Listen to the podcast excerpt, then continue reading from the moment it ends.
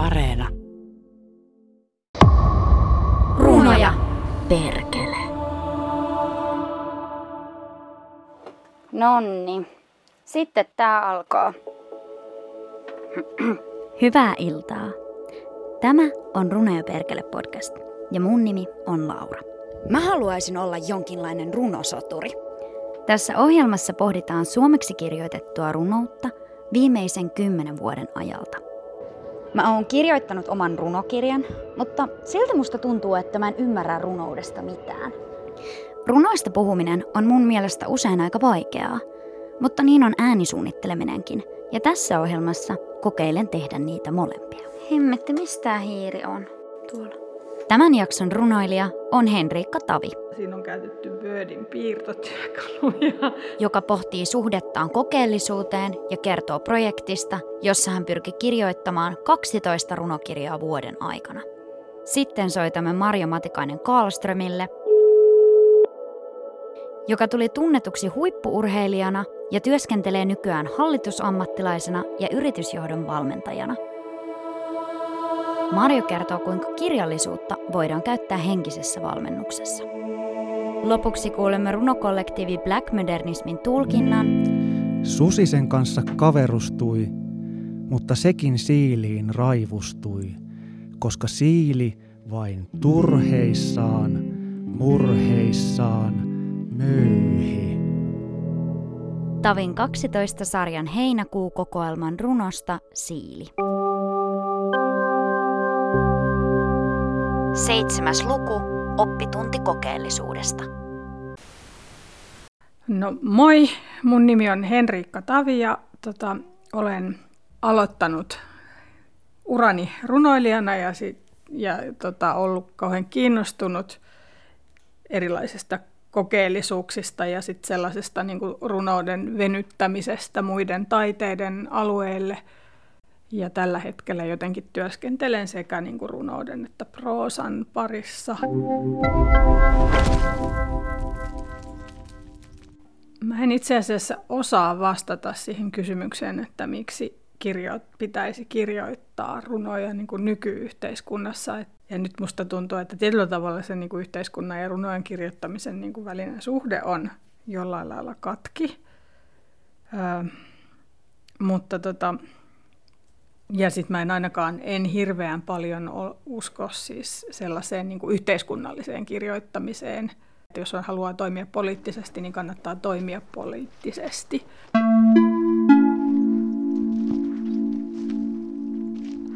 Mä koen siis termin kokeellisuus läheiseksi itselleni. Ja tota, joskus oli semmoinen keskustelutilaisuus – jossa toi kriitikko ja kirjallisuuden tutkija Miikka Laihinen, joka siis tota, tutkii kokeellisuustermiä, niin hän niin kuin nimitti sitä tai kutsui sitä niin kuin pejoratiiviseksi termiksi, jos mä nyt muistan oikein. Ja Pejoratiivinen tarkoittaa halveksivaa tai väheksyvää. Tavallaan, että, että siinä on ollut semmoinen jollain lailla niin kuin kritiikeissä semmoinen niin kuin negatiivisesti arvottava lataus, joskus tällainen niin kuin 2000-luvun alkupuolella. Mä taas koen, että se oli niin kuin, ehkä siinä niin kuin kirjoittajayhteisössä kuitenkin niin kuin positiivisesti ymmärretty termi. Jos tämä ymmärrän, että kokeellisuus voi olla joko siis sellaista niin kuin tätä, no, lähinnä välineen tai tekniikan tai teknologian käyttämistä ja testaamista perusvanhanaikaisessa mielessä, että esimerkiksi niin kuin Maila Pylkkönen niin kuin teki kokeita kirjoituskoneella. Se voi olla niin kuin, tota, abstraktin välineen tai kokeen. Siis että keksitään joku niin kuin sapluuna, joka on tällainen niin kuin kirjoitusohje. Ehkä siihen liittyy myös sit usein semmoinen niin kuin riskinoton ideaali. Ei ihan tiedetä, että mitä sieltä tulee. Ja, sitten tota yksi, yksi on tietysti tämmöinen niin kuin monen etymologinen yhteys, joka on aika monessa, niin kuin Englannissa on myös tämä sama niin kuin tavallaan experiment ja experience. Moni kokeilija on ajatellut, että aina niin kuin uusi teknologia tuo mukaan uudenlaisia kokemuksia. Tai tekniikka tai välineet muuttaa meidän tapaa kokea. Tai tämä niin perustelee sitä kokeellisen taiteen niin olemassaoloa. Vuonna 2012 halusin testata tai yritin testata, onko mahdollista päästä köyhyysrajan yläpuolelle julkaisemalla runokirjoja. Tämän testin niin kuin, takana oli tämmöinen jonkunnäköinen laskutoimitus, jonka mukaan siis kirja myy ikään kuin keskimääräisen runokirjan verran, eli noin ehkä 400, 300-400 kappaletta, niin silloin keskimääräisesti riittäisi 12 kirjaa vuodessa. Projekti niin kuin määrittyi yritykseksi täsmällisesti sanottuna julkaista 12 kirjaa.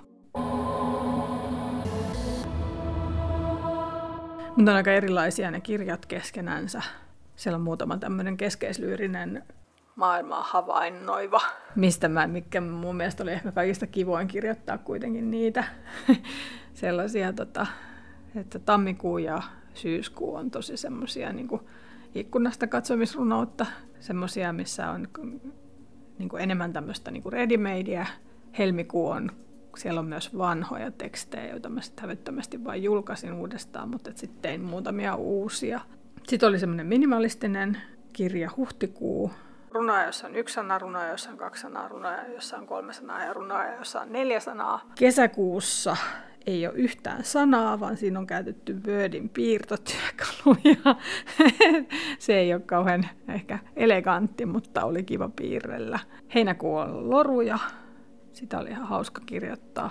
Elokuu sitten taas oli semmoinen erikoisprojekti. Siis ideana oli niin kuin myydä ne sivut mainostilaksi. Joulukuu sitten taas on tämmöinen, missä on ihmisten eri puolilta maailmaa olevien ihmisten kertomuksia siitä, että miten sää on muuttunut tai ilmasto on muuttunut heidän kotimaassansa. Että se oli tällainen niin kuin, yhteisöllinen hanke. Whoa, I don't know. Come on. Come on, come on, come on. Tuntematon toisinaan pelottaa. Yhdysvaltalaisessa rakkauselokuvassa Tahraton mieli Kate Winslet yrittää houkutella Jim Carreyä mukansa pimeälle järven jäälle katsomaan tähtiä. Kokemuksen ja kokeellisuuden suhde on erottamaton. Kokeellisuutta on Suomessa pohtinut kirjailija Antti Salminen kirjassaan kokeellisuudesta, joka ilmestyi 2015. Kokeellinen teos rikkoo lukijan odotushorisonttia joko sisällön tai muodon kautta – mutta usein aikansa kokeellinen runous on vain vähän myöhemmin muuttunut runouden valtavirraksi. I think I should go back. Huh? Come on. What if it breaks? What if? Do you really care right now? Huh? Come here, please. Kokeellisuuden tuntuun vaikuttavat aika, paikka, lukija, odotukset, menneisyys ja tulevaisuus. Jos koet runokirjan äärellä esimerkiksi hämmästystä, ärsytystä tai jotakin vaikeasti selitettävää tunnetta, voi kyseessä olla kokeellinen teksti. Ja kokeellisuus on vähän pelottavaakin. Ajattele vaikka sanontaa kokeilla kepillä jäätä. Ehkä kokeellisten tekstien parissa lukija voi kaivata pientä kannustusta. Aivan kuten yön pimeydessä empivä Jim Carrey. Whoa! this is good.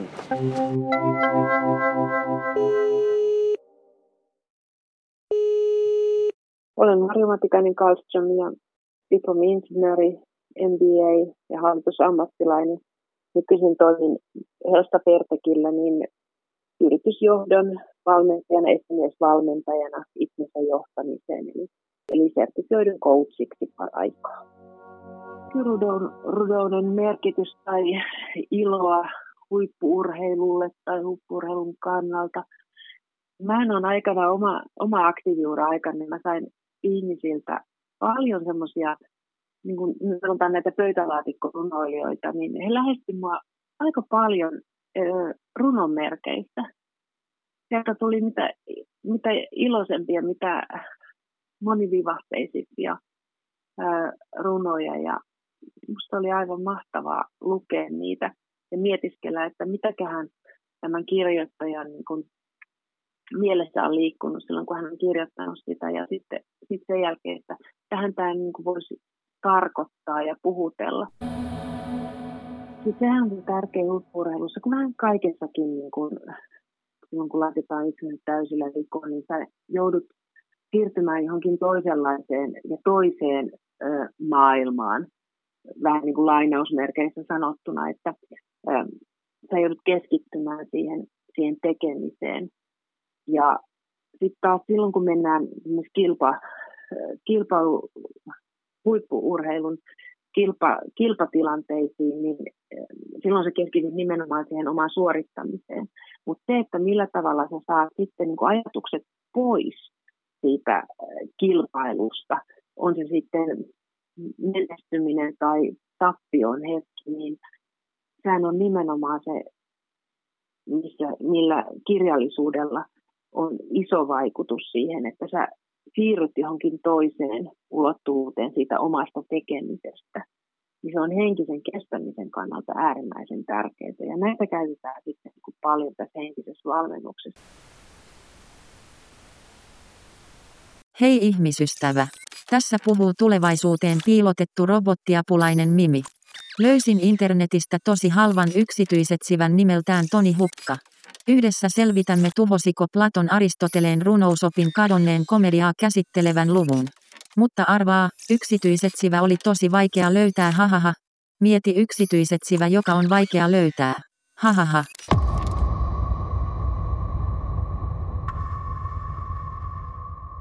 Luen 12 sarjan ensimmäisen osan tammikuun alusta. Aloitetaan tästä. Toinen ensimmäistä 2012, 8.30. Sää. Minä olen eläin ja haluaisin olla eläin. Joku sanoo sohvan alta omalla äänellään. Istun ikkunalaudalla, vaanin ohikulkijaa, saalistan pölypallon, sitten kynin sen. Minä olen varteen otettava ja heidän oli vaikea olla irti toisistaan, mutta minä en suunnitellut sitä. Kaksi ihmisen muotoista unielettä. Sinä, hänen sinälaumansa. Joinakin iltoina hän saattoi soittaa ja sanoa, minä olisin tässä nyt. Kaikki tapahtui muuttuvat osat muuttaen, puuttuvat osat. Subjektien määrä kasvoi eksponentiaalisesti. Sillä jos annat pedolle sen, mikä pedolle kuuluu, se tulee varmasti länsituulena takaisin. Alin omaa toistuva kaltaisuuteen imeytyminen löi rannasta. Hyödyllisimmätkin neuvot kävivät tarpeettomiksi. Hyökyyn upposivat hiutaleet, eikä niin sovittu. Hänet otetaan viimein huomioon. Pilvet, huulet ja taipumukset. Millainen olen kotona? Sekoittavat asiayhteyksiä. Tässä hännässä on kylmä ja vaikeaa pysytellä eri, erillisenä ja myrskyä kumahuteltiin, kumahuteltiin. Joskus iltaisin hän saattoi soittaa ja sanoa, mistä tässäkin on kyse. Minä etsin sinua kuin karjaa. Sinulla on lapsen muoto sylissäsi, joka aina poistuu ja tulee aina takaisin. Kylmänä kulkee kylmissään ja näkyy kauas.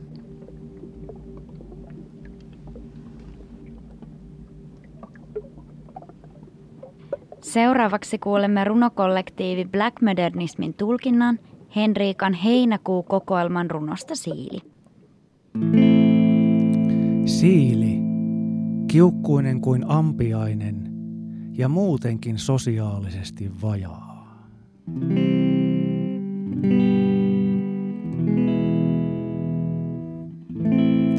Susi sen kanssa kaverustui, mutta sekin siiliin raivustui, koska siili vain turheissaan, murheissaan möyhi.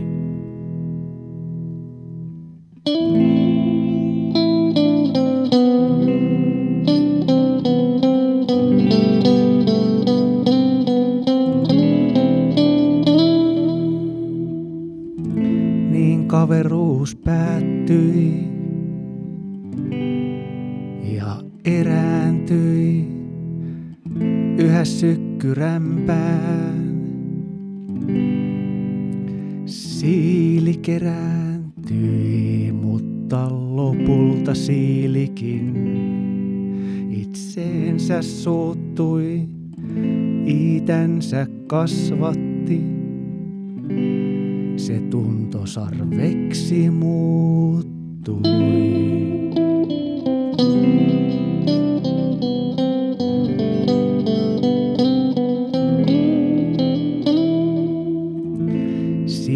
Keveni leveni ja liukastui, mikä ennen oli piikkistä,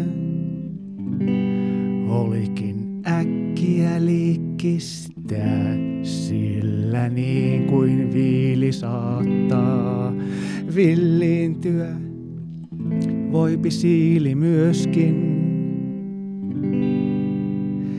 silliintyä.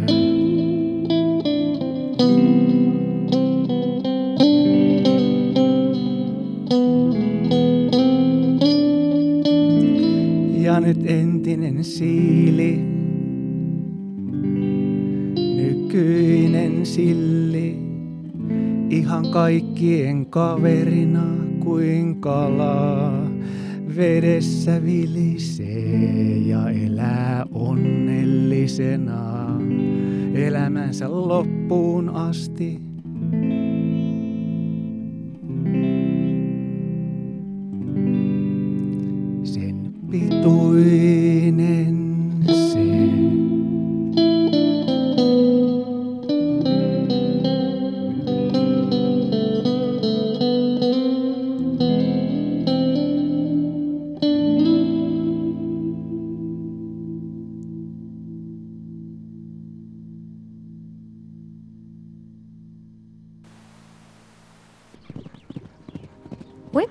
Huippuurheilusta ja kokeellisesta runoudesta harvoin kuulee puhuttavan samassa lauseessa, mutta itse asiassa molemmissahan pyritään rikkomaan rajoja sekä muuttamaan käsitystä siitä, mikä on mahdollista.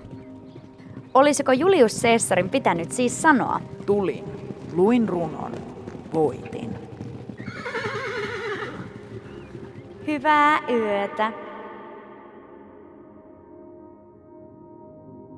Juontaja ja äänisuunnittelija Laura Palanne, ohjaaja Tuomas Timonen, käsikirjoitus Laura Palanne ja Tuomas Timonen, tuottaja Aapo Koistinen, tilaaja Juha-Pekka Hotinen, Yle Draama.